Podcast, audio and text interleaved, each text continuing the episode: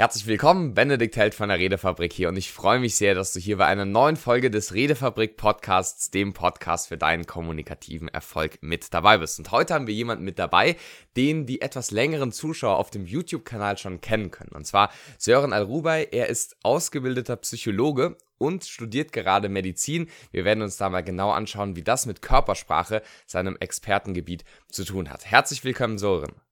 Danke, hallo, herzlich willkommen. Danke, Benedikt, ne, für die Einladung auch. Super. Sehr schön, ich freue mich. Und ähm, eine Hauptfrage, die ich am Anfang immer stelle, mein Hauptthema ist ja kommunikativer Erfolg. Was würdest du denn sagen, was bedeutet für dich denn kommunikativer Erfolg? Ja, also kommunikativer Erfolg, also hängt ja auch immer da, davon ab, wie dich andere Menschen wahrnehmen oder wie erfolgreich deine eigene Kommunikation bei den anderen Menschen ist. Und ähm, für mich hängt es mittlerweile davon ab, ob du bestimmte Parameter oder bestimmte psychologische Effekte, die du auch in deinen YouTube-Videos sehr genau und sehr klar erklärst, äh, berücksichtigst, um damit eine optimale Kom Kommunikation mit deinem Gegenüber zu haben. Das heißt, dass Sender- und Empfängerbotschaften ganz genau unverfälscht und auch so, wie sie gemeint sind, beim Empfänger dann auch ankommen. Mhm. Und da hängt ja sehr viel verbale, aber auch nonverbale Kommunikation mit drin. Was würdest du sagen, sind so die Parameter? Du hast eben gerade von gesprochen, dass es da gewisse Parameter gibt, vielleicht jetzt im Verhalten von Personen oder auch im Denken, in der psychologischen Ebene, auf die man achten kann und die dann auch eben diesen kommunikativen Erfolg, Übereinstimmung von Sender und Empfänger ausmachen. Ja, ähm, also wie gesagt, also, das, also du hast ja auch schon öfters in einem Video erklärt, dass gerade das Nonverbale oder das, was paraverbal äh, passiert, ähm, genau das, was ähm, auch ausschlaggebend ist eigentlich und wo eigentlich die Schwerpunkte drauf liegen.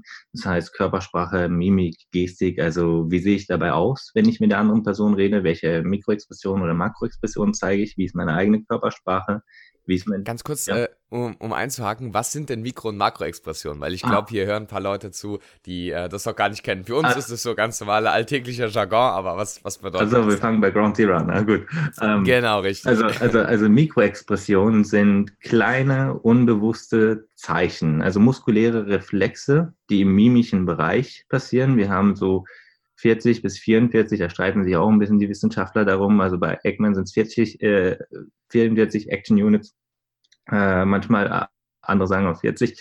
Ähm, das sind einzelne muskuläre Bereiche, die in ihrem Zusammenspiel äh, bestimmte Gesichtsausdrücke zeichnen. Und die, die Gesichtsausdrücke, die wir Menschen haben, die auf der ganzen Welt gleich sind, sind die sieben universalen Basisemotionen, also Furcht, Freude, Ekel, Trauer, Wut, Überraschung, Verachtung. Ich hoffe, ich habe nichts vergessen. Ähm, ja, und, passt, glaube ich. Ja, und äh, also es sind sieben Stück. Und ähm, je nachdem, und wir zeigen die, also Mikro bedeutet, dass wir die äh, schneller zeigen, als uns eigentlich bewusst ist, was wir da zeigen und was wir da fühlen. Und Makro bedeutet, dass wir, wenn wir die äh, Emotionen zeigen, dass wir eigentlich da schon im Bewusstsein sind, dass wir zum Beispiel gerade fröhlich sind oder wütend sind oder gerade traurig sind. Und je nachdem, welche Expansion, also welche Emotionen wir einem Gegenüber in einem Gespräch zeigen, beeinflussen wir auch darüber, beeinflussen wir auch direkt, wie das, was wir sagen und wie wir letztendlich wahrgenommen werden. Und da gibt es eine interessante Studie dazu von Eric Finzing. Der hat nämlich äh, eine Kollegin in Paris gehabt, die dort Urlaub gemacht hat und Paris Stadt der Liebe geliebt hat. Und ähm, sie hat sich dann irgendwann beschwert, weil die Franzosen, die sind halt sehr ne, verführerisch, ne, die, die sind sehr leidenschaftlich und sie hat sich darüber beschwert, dass sie da halt immer direkt angesprochen wird und angebaggert wird und eigentlich die Stadt nicht genießen kann. Und der Mediziner Erik Finzi, der das äh, ähm, Coding-System von Eggman kennt, hat ihr dann einfach empfohlen, ähm, das äh, einfach mal die Mikroexpression Ekel zu zeigen. Ja. Ähm, also vor den Menschen, wenn die sie halt ansprechen. Und sie hat dann gemerkt, das ist erfolgreich. Wenn sie lang genug Ekel zeigt, dann gehen die Männer auch okay, weg. Ja. ja. dann sind die ja. nicht mehr so penetrant. Aber äh, nachdem sie das über lang, eine Woche lang gemacht hat, ähm, hat sie auch die Stadt Paris nicht mehr geil gefunden. Also ah, okay. Emotionen beeinflussen uns nicht nur, wie andere uns wahrnehmen, sondern auch, wie wir die Sachen wahrnehmen. Je länger ja. wir drin baden, ja. Ja, sehr cool. Genau. Du hast jetzt ja auch gesagt, dass sie diese Mikroexpression gezeigt hat und die Männer, die sie dann angebaggert haben, ähm, die werden ja wahrscheinlich nicht ausgebildet nach FACS, also Facial Action Coding System, irgendwelche Profiler sein ja. und trotzdem ja diese Mimik aufgenommen haben. Heißt, wir sind ja intuitiv schon irgendwie Körpersprachenleser. Ja. Jetzt ist es aber auch gleichzeitig so, dass wir schnell einen Eindruck von jemandem bekommen, wo sich dann nach einer Zeit rausstellt, okay, vielleicht ist es doch nicht so der in Anführungszeichen richtige Eindruck mhm. gewesen. Und da setzen ja solche Systeme an, wie auch das, das du verwendest und selbst mitentwickelst. Genau. Was würdest du sagen, sind so die verschiedenen Kanäle, auf die man bewusst achten kann, um zu schauen, wie der Mensch tickt, beziehungsweise wie man die andere Person einschätzen kann? Ja, also ich würde mal ähm, prinzipiell sagen, also Mimik ist natürlich ein Kanal, den wir jetzt schon erwähnt haben. Dann haben wir Gestik, ja, Biopsychologie, also für alle, die sich das nochmal genau angucken wollen, da gab es noch ein Interview mit Ian Huntley, das wir mal gemacht haben bei YouTube. Genau, richtig, auf dem YouTube. Ja, genau. Ähm, dann ähm, bei mir ist es noch General Appeal, das heißt Kleidung, Kleidungsstil auftreten, ja, also auch bis zu den Accessoires, auch bis hin zu den Parfüms, die gewählt werden. Also wenn es ein blauer Marineanzug ist, ne, dann will jemand natürlich Ruhe und Kompetenz ausstrahlen. Ja? Also die Farben haben auch mittlerweile psychologisch erwiesen Effekte auf uns, auf unser Gehirn, auch wie wir das wahrnehmen. Da gibt es ja ganz viel Marketingpsychologie dazu. Dann natürlich ähm, Audiotonalität, das bedeutet für mich die Stimme. Ja? Also wie laut, wie leise ich spreche, wie schnell, ja, wie langsam ich spreche, wie genau, wie, wie stark oder wie schwach die Stimme ist, ja, also Pitch, Volume und Sound quasi. Und dann ähm, Verbal Information, das heißt, das ist der Inhalt, die Linguistik, das heißt, ist alles, was der Mensch sagt, kohärent, ja, es ist linear, äh, macht es Sinn. Und dann, äh, dann noch die Biopsychologie. Ja, in der Six-Channel-Analyse würde das Psychophysiologie heißen. Ähm, bei mir heißt es Biopsychologie und hat halt noch andere Parameter drin. Das heißt Herzrate, Kreislauf. Ähm, das kann man beim anderen Menschen sehen. Also wenn ihr zum Beispiel seht, dass der Hals ganz rot wird ja, oder bestimmte Part, ähm, ja, Teile im Gesicht ganz rot werden, dann wisst ihr, der Kreislauf ist gerade am Arbeiten. Der Mensch ist gerade in einem Stresslevel, ja, Nebenniererinde äh, schüttet Cortison aus, um, um das Stresslevel zu senken, ja. Und ähm, das kann man in unterschiedlichen Situationen sehen. Das kann Scham sein, das kann sein, dass der Mensch gerade lügt, ja, oder gerade bloßgestellt ist, ja. Ähm, das sind die sechs behavioralen Channel. Die sechs psychologischen Channel sind die Persona, also quasi der Archetyp, ne, die Persönlichkeitsstruktur. Ähm, dann das, die kulturelle Konditionierung. Ne? In jeder Kultur werden wir anders konditioniert. Dann gibt es eine, ähm, eine quasi soziale Konditionierung. Ne? Ähm, kulturelle und soziale Konditionierung sind unterschiedlich, weil, ähm, ich gebe mal ein Beispiel, ich bin zum Beispiel sozial in Deutschland konditioniert, aber kulturell, weil ich äh, Iraker bin, und aus einem muslimischen Haushalt komme, von meinen Eltern konditioniert. Ja? Das heißt, ich habe da zwei Konditionierungen drin, ähm, die sich manchmal auch widersprechen in bestimmten Punkten. Klar, natürlich. Ja? Mhm. Ähm, dann der Modus operandi.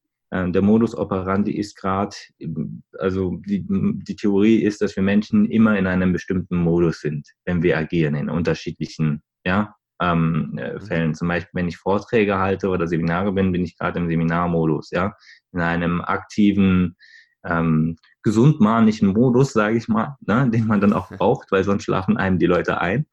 Ähm, ja. Und ähm, wenn man zum Beispiel in einem Streit ist, dann hat man auch einen anderen Modus, ja. Und der Modus operandi ist, mhm. macht da ganz viel Sinn. Und natürlich der, die, also ich habe es auf Englisch, bei mir heißt es Other Dynamic, also die andere Dynamik. Und das bedeutet der Beziehungsstil, den wir mit anderen Menschen ähm, pflegen. Ich weiß nicht, ob du schon Entwicklungspsychologie in der Uni hattest, aber da kennst du ja wahrscheinlich mhm. bestimmte Bindungsstile. Ne? Mhm, ähm, genau, die, die vier, vier, klassischen da. Ja. Genau. Und das ist da alles nochmal ein bisschen weiterentwickelt, auch basierend auf Melanie Klein und, und anderen Analytikern und Tiefenpsychologen, ähm, dass das, ähm, ja, dass das auch eine Rolle spielt. Und das alles natürlich diese jetzt zwölf Kanäle betrachtet im Aspekt der Emotionsregulation des Menschen, der emotionalen Achtsamkeit und der Emotionserkennungsfähigkeit des Menschen. Ja, mhm. und das ist ziemlich viel an Informationen, die man betrachten muss. Ja. Aber wenn man das macht, und du kennst ja auch unsere diagnostischen Testen der Psychologie, die sind ja auch ziemlich aufwendig, kriegt man eigentlich ja. ein fast schon hundertprozentiges Bild. von einem Menschen. Ja, eine Momentaufnahme, mit der man auch arbeiten kann. Hm. Genau. Das ist natürlich extrem wichtig, so genaue diagnostische Verfahren zu haben und auch so viele Informationen mit einbeziehen zu können, wenn es jetzt darum geht, ein klinisches Guthaben, äh, Gutachten zu machen oder ein Polizei, also für die Polizei irgendwie zu schauen, ist es jetzt ein Terrorist oder ist er psychisch gefährlich oder was auch immer. Für die Leute, die jetzt zuhören und mhm. jetzt ganz normal im Alltag sind, die können natürlich auch die Wahrnehmungsgenauigkeit auf verschiedensten Kanälen schärfen und überhaupt dadurch, dass du es jetzt genannt hast, erstmal ein Bewusstsein dafür bekommen. Mhm. Gleichzeitig, was würdest du sagen, ist so der vielleicht erste Punkt, wo man ansetzen kann oder so die einfachsten Möglichkeiten, da mal einzusteigen? Also ja, da möchte ich schon fast Fleisch, Schleichwerbung für unseren, für unseren Premium-Kurs machen. Genau, ja, kannst du auch, aber den nee. gibt's auch, ja. Ähm, ja, nee, also, aber das ist genau das eigentlich, mit dem wir auch damals uns geeinigt haben. Ne? Also, der Mimik ist eigentlich der Bereich, wo man anfangen sollte. Aus dem einfachen Grund, weil wenn man den Bereich, und ich bin immer ein Freund davon, dass man Dinge so ein bisschen wie Maxim Mankiewicz äh, auf Resultate zu gehen und Dinge nacheinander zu lernen. Ja? Und ähm, da ist, da ist, da ist Mimik einmal der wichtigste Teil, weil wenn man mal gelernt hat, wie man Mikroexpressionen kodieren kann, ja, was die sind, dann hat man eigentlich schon quasi die halbe Miete, weil um auch die anderen Kanäle wahrnehmen zu können, muss man sich selber, seine Augen, seine eigene Wahrnehmung, ich meine, du bist ja auch da durchgegangen, deine Wahrnehmungsfähigkeit ist wahrscheinlich auch heute wo, wo ganz anders, als sie vor zwei Jahren war und deine Achtsamkeit und deine Präsenz, also dass du dich konzentrierst. Ähm, und, und das lernt man einfach nur äh, auch an dem mimischsten Bereich am besten. Ja? Und wenn man da quasi die, die Fähigkeiten das hat, dann das in so schneller Zeit schon wahrzunehmen, dann fallen einem die anderen Kanäle auch einfacher. Ja? Ähm, äh, der Mimikbereich ist auch deswegen am wichtigsten, weil gerade die Mikroexpressionen nicht beeinflussbar sind. Ja? Das heißt, das sind unterbewusste Signale, die einfach rohe Daten oder rohe Informationen über den anderen Menschen liefern. Natürlich immer von dem Kontext und der Situation abhängig, aber das ist das, wo alle Menschen meiner Meinung nach damit anfangen sollten. Ja? Und dann ist je nachdem, in welcher Situation sie sind, was sie dann noch mehr brauchen, können sie ja überlegen. Also für bestimmte Leute in der Wirtschaft, zum Beispiel, die ich auch coache, ich habe jetzt im letzten Jahr in Thailand, Bangkok, jemand, der viel mit Krypto gemacht hat und viele, viele Trades, da ging es um Millionen, ähm, betreut. Ähm, und da, ja, also da, da, da waren nicht alle meine Channels relevant für den. Ja, also Klar, der, der braucht halt nur ein paar. Und ähm, da sage ich den Leuten, sucht euch das raus, was für euren Bereich am wichtigsten ist. Ja, Sehe ich auch so. Also echt sehr cool, auch gerade mit Mimik anzufangen. Wie du sagst, ist ein sehr unverzerrter Kanal und halt auch ein sehr einfach zu erlernender Kanal, weil man ja sowieso Blickkontakt halten sollte. Genau. Wenn nicht, dann trainiert man das damit gleichzeitig auch noch mit und dann klar, je nachdem, was für Möglichkeiten oder was du überhaupt auch machen musst, ist vielleicht der Modus operandi jetzt oft auch vielleicht gar nicht so wichtig, während in anderen Situationen ja schon ganz interessant sein könnte. Genau. So kann man sich da einfach äh, trauen, immer ein bisschen mehr aus seiner Wahrnehmungsgenauigkeit, also die, die Grenzen einfach ein bisschen zu erweitern. Genau. Du hast jetzt schon richtig gesagt, wir, wir arbeiten schon ein bisschen länger zusammen, haben damals den Kurs gemacht und den gibt es natürlich auch immer noch.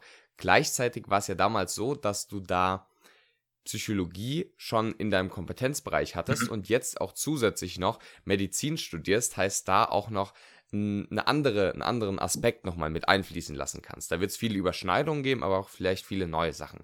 Was sind so die Sachen, wo du sagen würdest, das hat dein Medizinstudium dir jetzt da noch zusätzlich dazugegeben, wo du einfach sagst, okay, hier hängt Psychologie, Körpersprache und Medizin eben auch noch mit zusammen? Also essentiell eigentlich. Zum ganzen ersten Semester hatte ich eigentlich viele Momente. Ähm, Gott sei Dank auch einer meiner Professoren, nämlich auch hier danke, Professor Scutella, hat sich sehr für meine Forschung interessiert, auch im mimischen Bereich.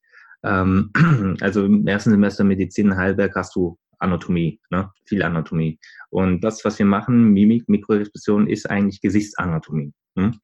Und ähm, es gibt drei Aspekte, wo ich das gemerkt habe, dass das, dass das Sinn macht und dass das geil ist. Der erste Aspekt war, als ich äh, natürlich auch mein Pflegepraktikum gemacht habe und in OPs war. Ne? Und du siehst ja, die Leute sind dann anästhesiert und die Anästhesisten haben ja halt natürlich immer die Aufgabe, erstmal zu schauen, ne? verträgt er die Medikamente, die Dosis, ne?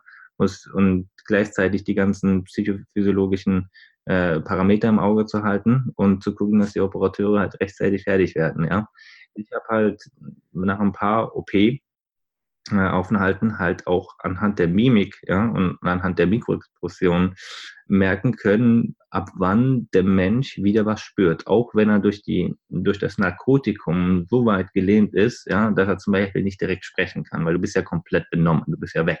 Ja, mhm. ähm, aber du siehst das, ja, du siehst auch die Zuckungen und so weiter mhm. und so fort. Okay. Und ähm, und und ich war auch bei meinem Vater im OP mit und habe das bei ihm auch gesehen, quasi. Und ähm, da, da ist auf jeden Fall viel, was man machen kann. Die zweite Sache, in der es essentiell ist, gerade bei einer Anamnese, beim Arztgespräch, bei der körperlichen Untersuchung. Ja, ähm, wenn ich als Arzt zum Beispiel, da gibt es ja viele verschiedene Sachen, die ich mache. Also wenn du Schmerzen hast, jetzt sage ich mal später in sechs Jahren zu mir kommst zum, zum Onkeldoktor und dann gehe ich ja auch, ne, erstmal gucke ich dich an, ne, dann horche ich dich ab, dann palpiere ich dich, Perkussion klopfe dich ab, ne, je nachdem, wo du Schmerzen hast, muss ich ja als Arzt auch immer wieder Augenkontakt zu deinem Gesicht halten, ja. Und damit ich eine gute Differentialdiagnose stellen kann, meiner Meinung nach schade, dass sie in Heidelberg noch nicht auf die Idee gekommen sind, das den Leuten beizubringen, aber es ist essentiell, ja, ähm, weil dann sonst viele Informationen weg, äh, weggehen. Und ähm, der nächste Punkt ist die Mikroexpression und das Eggman hat da schon Grundarbeit gelegt. Ähm, es ist momentan in Deutschland so, dass wenn man im Krankenhaus liegt, irgendeine Pflege oder der Arzt reinkommt und sagt, ähm, wie geht's denn heute, ne, auf einer Skala von 1 bis 10, Ruhe oder Belastungsschmerz. Und dann sitzt man da und denkt sich, was ist eins, was ist zehn? das ist für jeden ja, was ja. anderes. Und ja. ähm, dann sagt man so fünf. Ne? Manche Patienten wissen schon, dass wenn sie mehr als sechs sagen, dann halt die guten Medikamente bekommen. Und, aber es ist trotzdem subjektiv für jeden was anderes. Und viele Klagen passieren deswegen, weil sich Patienten entweder zu viel oder zu, zu, zu schlecht behandelt äh, gefühlt haben. Und ähm, du kannst mittlerweile anhand des Facial Action Coding Systems, anhand bestimmter Action Units, es würde, es sind nur 27 äh, Action Units äh, vom Facial Action Coding System, das würde aber jetzt den Rahmen sprengen, ähm, kannst du sehen anhand, wie sehr die kontrahieren. Es gibt fünf Kontraktionsgrade, ja, also A, B, D, A, B, C, D und E. Und je nachdem, ob das halt von A auf E geht, ja, kannst du sehen, wie stark die Schmerzen objektiv beim Menschen sind weil das Gesicht zieht sich ja auch zusammen. Also ich meine, wenn, wenn sich jemand, also ich habe mir jetzt auch, bevor wir geredet haben, bin ich, habe ihm den Kopf wieder an der Tür gestoßen. Okay. Wir sind ja beide ein bisschen groß, ne? Und ja, ja. Äh, da habe ich auch das Gesicht verzogen. Und ja, von A zu D dann gleich, ja. Direkt, das war schon D. Und, mhm. und das wäre 8. Also es ist ein Korrelat und wie gesagt, das wird auch im Rahmen meiner Doktorarbeit in der Medizin, wird es dann halt auch weiter beforscht gehen. Es gibt halt Grundlagenforschung dazu. Ähm, damit die Leute auch wissen, wie die Medizin sonst arbeitet. Die Ärzte und die Pfleger haben sonst fünf Smileys, also Emoticons. Und je nachdem gehen sie dann, das ist wirklich kein Witz, ja, die gehen dann in den Raum zum Patienten und gucken dann halt anhand des Smiley Faces, welches Gesicht er zieht, damit sie wissen, was sie ihm geben können. Und deswegen ist das ein Durchbruch meiner Meinung nach in der Medizin, ähm, wenn man das äh, machen könnte. Und jetzt äh, unlängst, ich war gestern, ähm, nee, vorgestern, auf dem Schlaganfallkongress in Kaiserslautern. Und ähm, da bin ich jetzt auch gerade am Arbeiten, ob es ähm, ein nonverbales Kodierungssystem gibt, mit dem man Schlaganfälle äh, zumindest ein paar Minuten vorher ein, äh, erkennen könnte, bevor sie eintreten. Das wäre, es würde den Menschen sehr viel bringen, je präventiver die Diagnostik sind, je, je eher man ja. präventiv arbeitet, desto mehr haben die Menschen auch davon. Ja. Genau.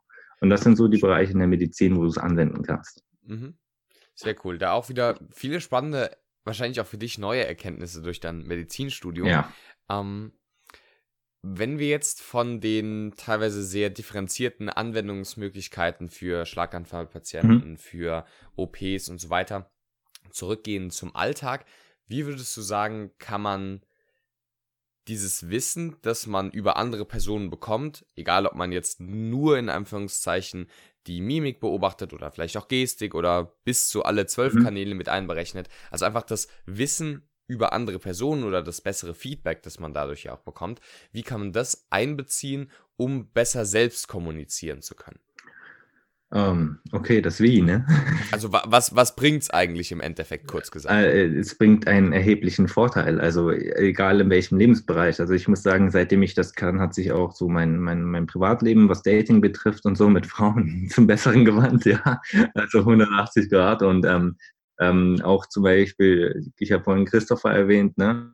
dem habe ich das ja auch beigebracht, der, der ist ja Verkäufer mittlerweile. Ne? Der hat sich dann, ich würde nicht sagen allein deswegen, aber mitunter auch deswegen in, in seiner eigenen Firma innerhalb von ein paar Monaten, Jahren dann zu jemandem hochgearbeitet, der dann BMW X1 fahren kann. Und ähm, das heißt, gerade im Verkauf, gerade in Beziehungen, im Flirt, im Alltag, wenn es darum geht, neue Freunde zu machen, ja, ähm, geschäftlich mit Mitarbeitern, bei einem Bewerbungsgespräch vor allem, auch viel im HR-Bereich habe ich da gearbeitet, auf beiden Seiten. Also ähm, und ähm, also man kann es eigentlich überall anwenden, ja, weil gerade die Wahrnehmung, je präsenter man ist, desto mehr findet man über den Menschen heraus, ja. Also wenn man sich auch selber zurücknimmt und gar nicht so viel sagt, sondern eher ein bisschen Stille walten lässt, ähm, man hört in der Stille sehr, sehr viel und sieht auch sehr, sehr viel. Ja. Ähm, äh, noch ein letzter Punkt. Man sieht, und der größte Vorteil, um den mal zu benennen, ähm, ist, dass ihr insgesamt eine halbe Sekunde bis überhin ja, mehrere Sekunden Gesprächsvorteil habt, ja, ähm, weil ihr da schon die nonverbale Reaktion, ob das dem gefällt oder nicht gefällt, was ihr sagt, schon sieht, bevor es dem überhaupt bewusst wird. Und so hat man in der geringen Zeitspanne die Möglichkeit, sich immer wieder neu zu kalibrieren und neu einzustellen auf die Situation und dann trotzdem das Ruder rumzureißen. Sehr cool. Also auch wieder viele Möglichkeiten, wie man es anwenden kann. Und wenn die Leute jetzt schon so scharf gema drauf gemacht wurden, ähm, das gerne auch anwenden zu wollen, kommen wir zur letzten Frage, wo ich immer gerne dazu sage. Es geht jetzt gleich um drei Punkte, von daher kannst du auch gerne was nennen, was du schon hier im Interview genannt hast oder in unserem Video damals oder was auch ganz neu ist. Was würdest du sagen, sind deine drei Top-Tipps für kommunikativen Erfolg? Um ähm, ja, also die, die erste, ich glaube, da verweise ich nochmal auf die Platin-Regel. Mhm. Ja, gerne, mach das. Ja, also die, die, die, soll ich es nochmal erklären? Ja, kurz? Erklär es auf jeden Fall, okay. ja, ja. Ähm, also die Platin-Regel, wir kennen ja normalerweise einen Satz, ne, behandle andere so, wie du selber behandelt werden möchtest. Ne? Das ist so ein ne, typisches, mhm, äh, genau. sag mal auch manchmal Golden Rule, ja. Aber die, Plat Rule, ja, ja. die Platin-Regel, die besagt, behandle andere so, wie sie am liebsten und am besten behandelt werden möchten. Ja? Also das heißt auch ich, ne, ich kann es auch erzählen, auch in dem Semester hatte ich auch das ein oder andere Mal einen kleinen Disput mit dem Lehrenden. Ne? Und dann habe ich mhm. Platin-Regel angewandt und dann war das kein Problem mehr. Und, ja, ja. Ähm, und damit kann man andere Menschen besänftigen. Man muss sich immer halt äh, feststellen oder vorstellen, dass da, dahinter auch ein anderes Ego sitzt, ja, das auch gekränkt werden kann und auch gerne gestreichelt werden möchte. Äh, und darauf beruht quasi die Platin-Regel. Äh, der zweite Tipp, also die anwenden und immer im Hinterkopf behalten. Der zweite Tipp ist meiner Meinung nach, und das kann ich aus Erfahrung sagen, bei den ganz vielen Seminaren, die ich gemacht habe, weil ich habe ja die unterschiedlichsten Leute bei mir im Seminar sitzen. Ich finde, die innere Haltung und das Mindset ist sehr, sehr wichtig. Ganz egal, welche Technik du lernst. Scheißegal, ob das NLP ist, Rhetorik, ja, oder das, was ich mache, wenn du mit der inneren Haltung reingehst, du möchtest andere Menschen manipulieren oder einen Vorteil daraus ziehen, ja, also dieses Try Hard, äh, ist es meiner Meinung nach ähm, ein, ein, ein, ein Siegel des Scheiterns, ja, also da, da kann man nicht erfolgreich werden. Ich empfehle den Leuten immer, ähm, möglichst, also sehr viel an ihrem eigenen Mindset zu arbeiten, an, an ihren eigenen mentalen Vorstellungen, an ihren Glaubenssätzen und möglichst offen und wertschätzend den Menschen entgegenzutreten. Äh, als Beispiel, als Vorbildsbeispiel kann ich dich geben, weil du eigentlich immer in Sonnenschein bist, immer freundlich zu allen und, und, und immer wertschätzend. Und ähm, dass das, äh, also wie gesagt, da bist du für mich eigentlich von dem Mindset äh, auf einer Ebene mit dem Dalai Lama, von der Ruhe, die du auch hast. nee, meine wirklich ernst. Ähm, ja, danke. Und ähm, der Nummer drei, äh, der dritte Punkt ist, ja, ähm, lesen, lesen, lesen ist die eine Punkt, aber eben genau den Weg machen, den du oder ich gemacht haben, und zwar zu den Leuten, denen sie auch vertrauen in den Bereichen, äh, denen das beizubringen. Also es sollten möglichst Leute sein, die dann dementsprechend schon anerkannt sind.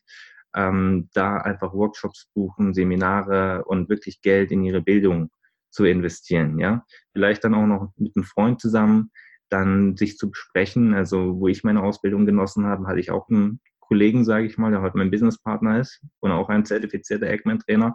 Und ähm, der, mit dem haben wir halt über unsere ganzen Fälle gesprochen. Ja? Also da habe ich einen Kollegen gehabt, mit dem ich eine Intervention machen kann, wo ich mich austauschen kann.